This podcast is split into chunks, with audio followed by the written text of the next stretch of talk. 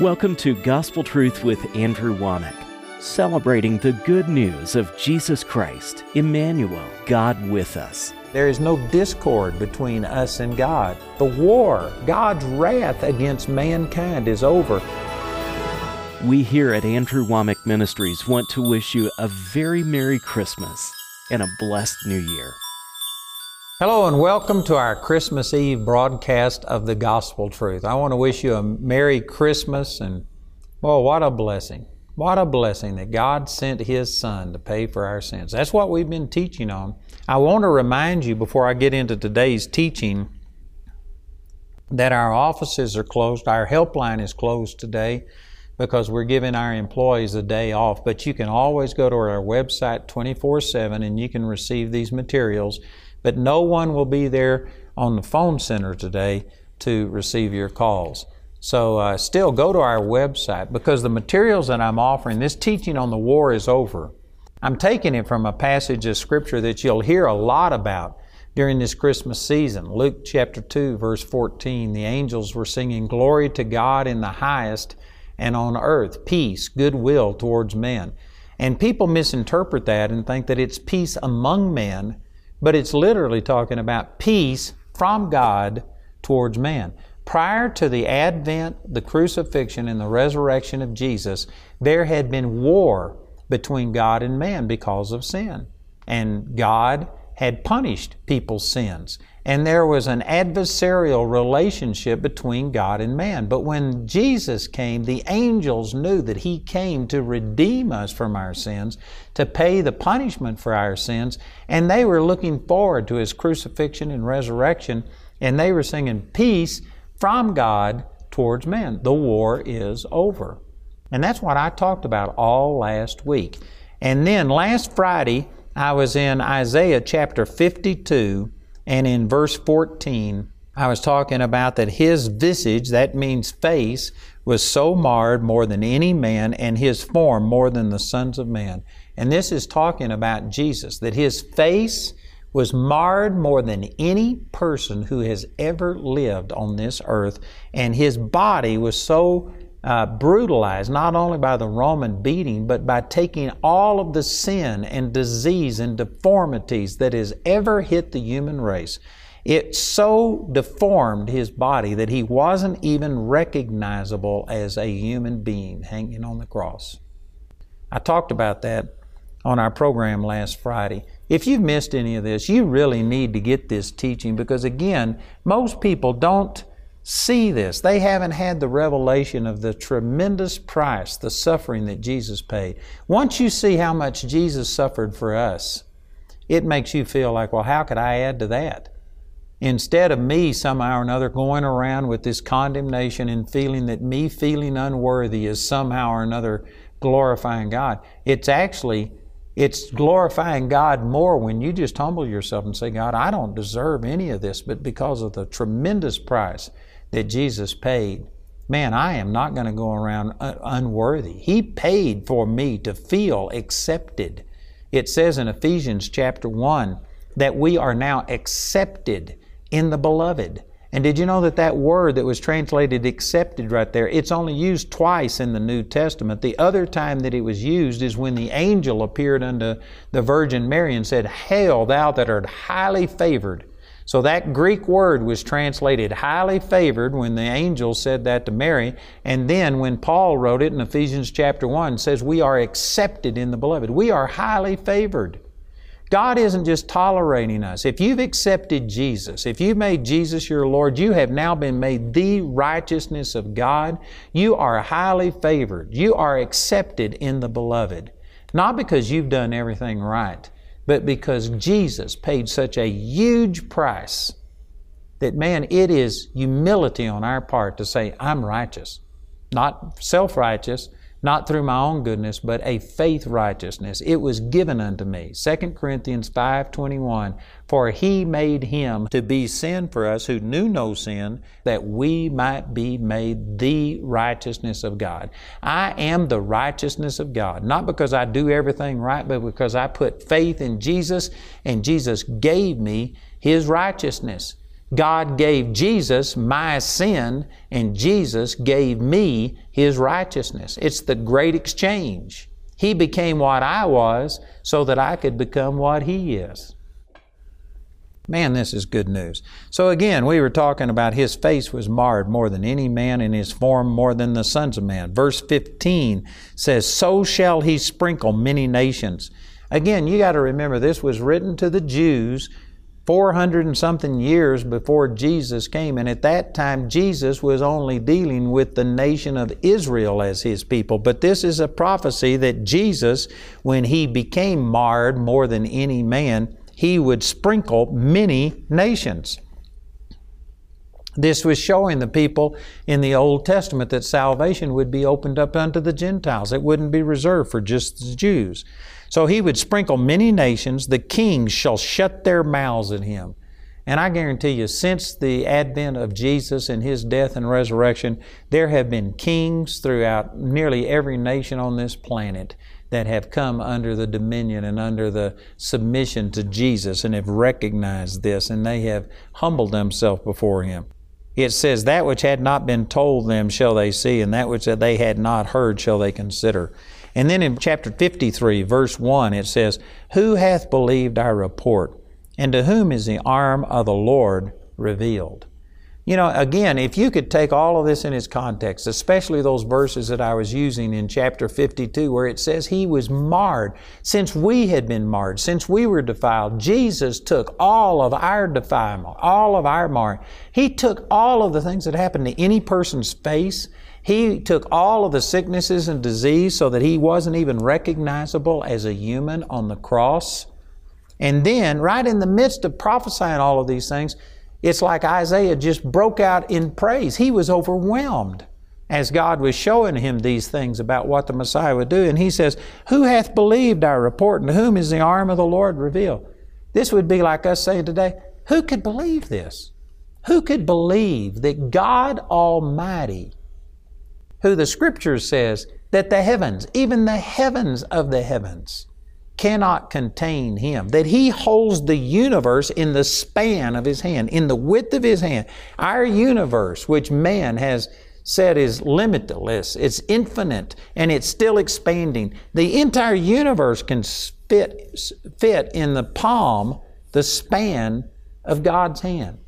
God, who is so infinite, so who is, who is so great, would limit himself and become a man. And then not just a man, but then he would suffer and he would be marred. His face would be marred more than any other. He would be so brutalized that he wasn't even recognized as a human. Who can believe that God Almighty would do something like that? That's what Isaiah is saying. He's just overwhelmed. Who's believed our report? To whom is the arm of the Lord revealed? In verse 2 For he shall grow up before him as a tender plant and as a root out of dry ground. He hath no form or comeliness, and when we shall see him, there is no beauty that we should desire him. Again, every one of these things is talking about Jesus, the Messiah. And it says that he has no form nor comeliness. Comeliness just means beauty. There's nothing attractive about him. Now, I don't believe that Jesus' physical body was necessarily ugly or bad. But there was nothing special about him. He wasn't a beautiful person. He wasn't the kind that when you see him, you just admire them because they are like Mr. and Mrs. Perfect. You know, I remember when we took our granddaughter to Disney World and we got a special meal in uh, the castle and we had Cinderella and all of the, you know, Prince Charming and stuff. And Jamie and I talked about where do they find these people? These are just perfect people. I mean, they look perfect. Where do you find perfect people like this? I don't know many people like that, but Jesus wasn't one of those perfect people. Je- Jesus was just plain looking, not necessarily bad looking, but there wasn't any beauty, there wasn't any comeliness. And it says, And when we shall see him, there is no beauty that we should desire him. Jesus wasn't a desirable person. This is amazing to me. You know, if I had been God, and if I loved the human race enough that I would become one of them, and then I would enter into a physical body and I would suffer and die for them. If I loved people uh, as much as God did, that I would limit myself, the one who is limitless, I would limit myself to a physical body. If I would have done that, I guarantee you, I would have been the best specimen of human flesh that ever existed. I'd have been taller than anybody else. I'd have been muscular. I'd have made Hercules look pitiful. I would have been beautiful. I mean, if you stop and think about it, this is the way we would have represented ourselves.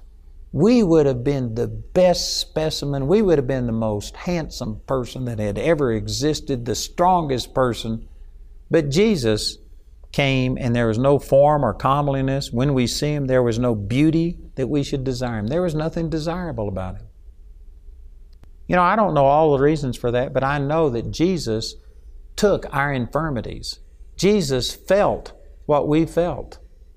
And you know, I, I've never considered myself to be a, a beautiful person, a handsome person. I'm not necessarily ugly, but man, I, I believe that Jesus became like I was. You know, when I was a kid, I remember having zits and having all of these kind of things. And, and I believe that Jesus suffered the things that we suffered. I believe that Jesus, one of the reasons he wasn't a beautiful person is because most of us aren't. Most of us are just average. Most of us are just normal. Jesus became average. Jesus knew what it was like to be average, not to be special. Here's the Creator of everything, becoming totally average. That's amazing. You know, Jesus suffered on the cross. He suffered the beating, He suffered crucifixion, and I'm not trying to minimize that. But Jesus suffered from the moment He entered into a human body. And I believe that as He was growing up, He gained the revelation that He was God Almighty in a human body. He was the Creator, and He would walk by people and He created them. He created everything that they were seeing. And yet He would walk by people and they didn't even acknowledge Him. They couldn't tell the difference between Him and anybody else that was walking by them. You know, if you stop and think about it, that was suffering.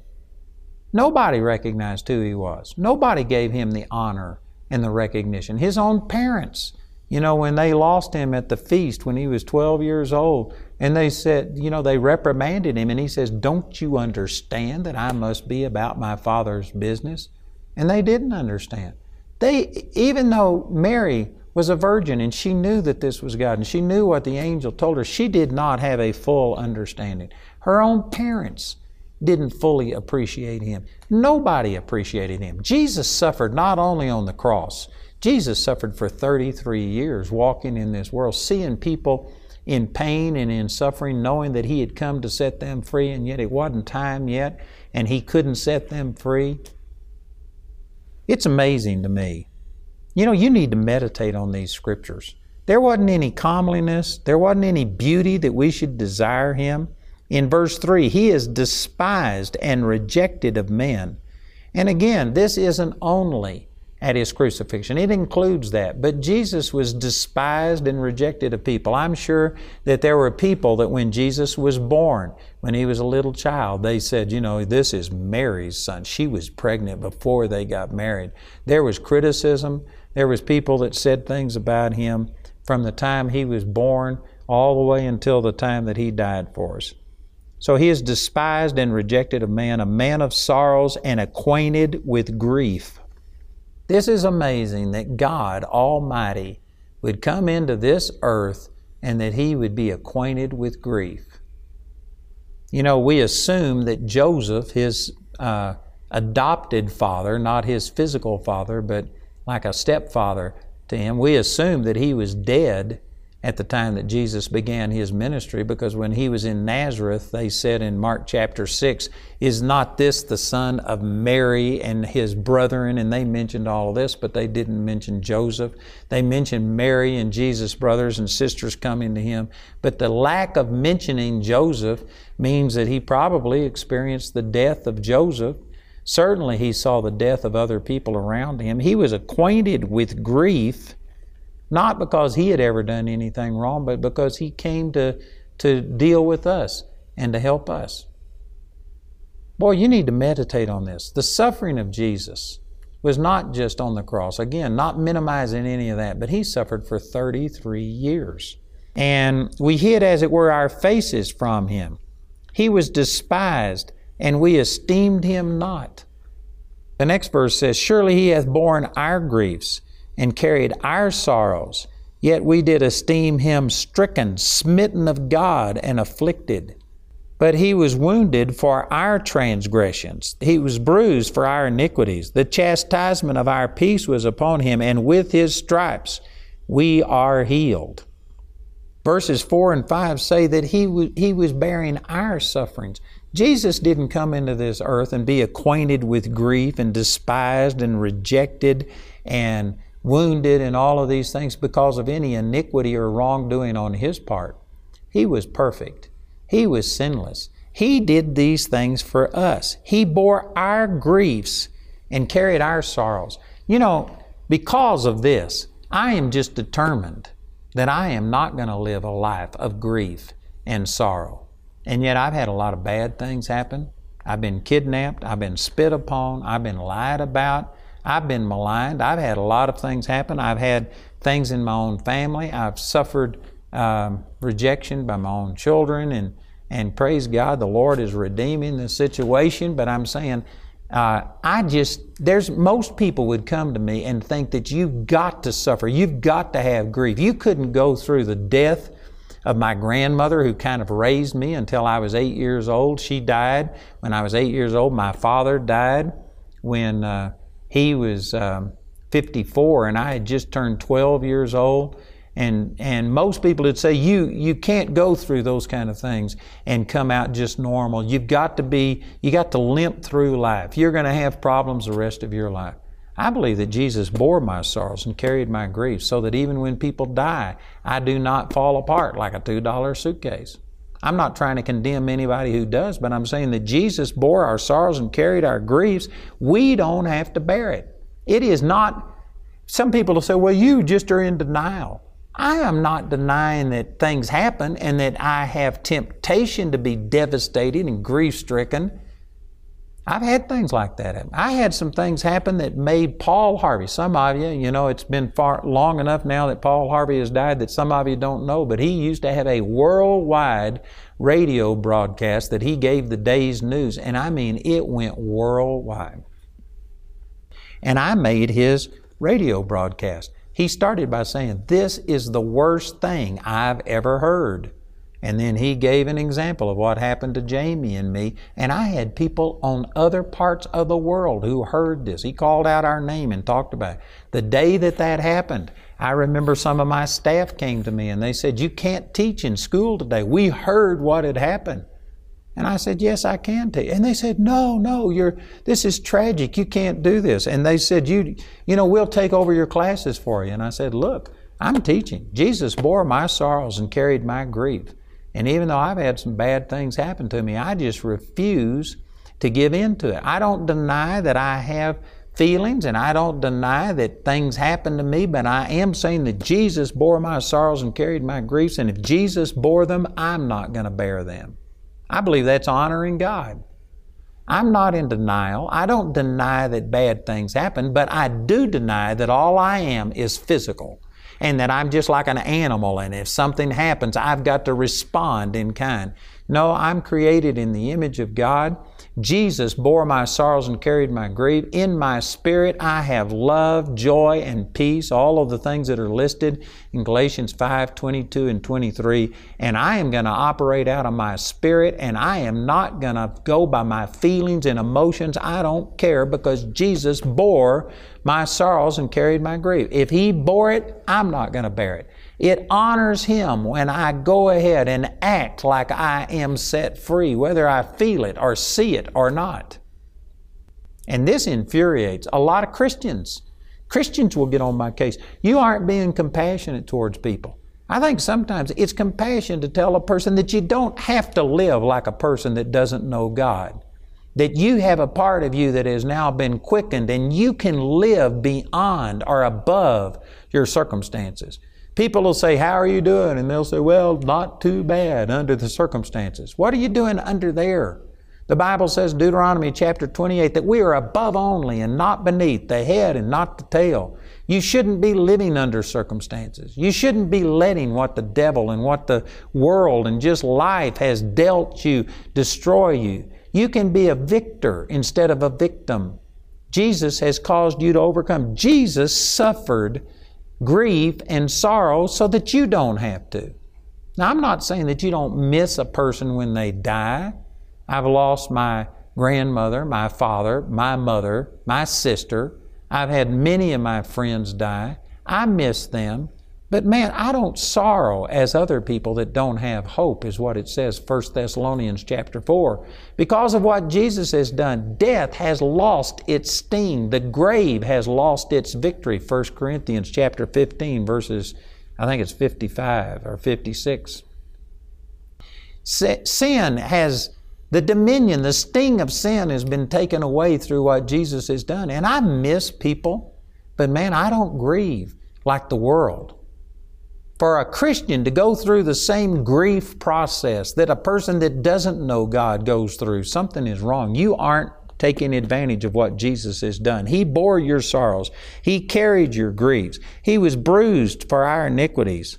The chastisement of our peace was upon him, and with his stripes we are healed. If Jesus bore these things for me, I'm not going to bear them. Not only the emotional things, my sorrows and my grief, the chastisement of my peace, but He bore my sicknesses and diseases. This exact passage of Scripture where it says, By His stripes we are healed. Many Christians will interpret this in a spiritual way. Well, I was, you know, sick spiritually and Jesus healed me.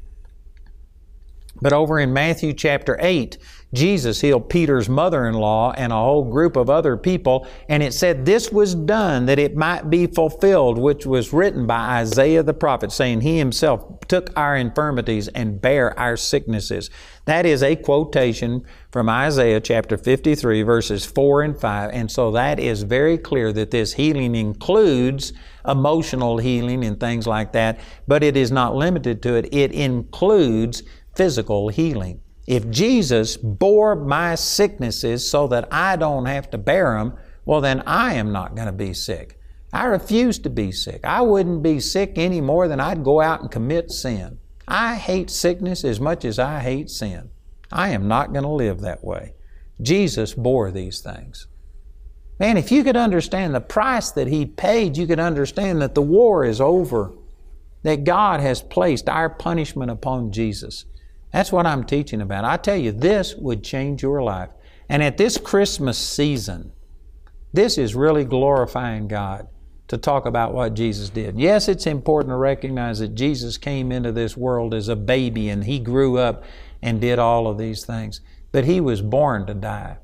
And I am honoring the birth of Jesus by talking about that He accomplished what He came to do. Welcome to the AWM Minute, a small glimpse on how your partnership with Andrew Wommack Ministries and Charis Bible College is setting captives free around the world. Caroline Yeager reached the point that she would rather end her own life than try to meet the impossible religious demands her legalistic upbringing demanded of her. But Caroline's life changed when she discovered the free resources provided by Andrew Wommack Ministries, where she was able to renew her mind in the truth of God's love and grace. So through Andrew's ministry in the fact that you could get it any time of the day or night, and it was free because uh, there again, my husband didn't give me any money. God opened my eyes in the fact that I could seek as a woman, I could seek and I could find. Today, Caroline's whole family has been freed of works based religion thanks to the free teachings provided by our friends and partners. To see Caroline's full grace encounter, visit awmi.net today.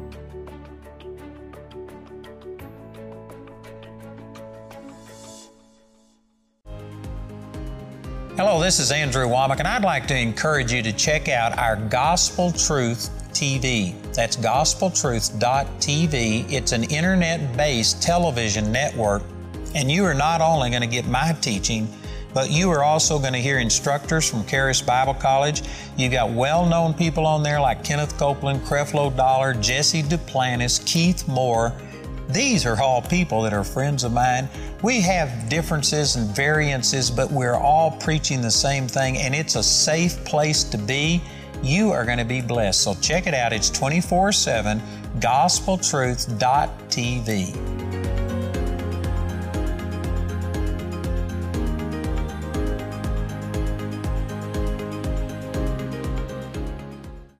We hope you enjoyed this edition of The Gospel Truth. Andrew would like to extend a special thank you to the grace partners of Andrew Wommack Ministries. Your gifts make it possible for us to broadcast this message consistently all around the world.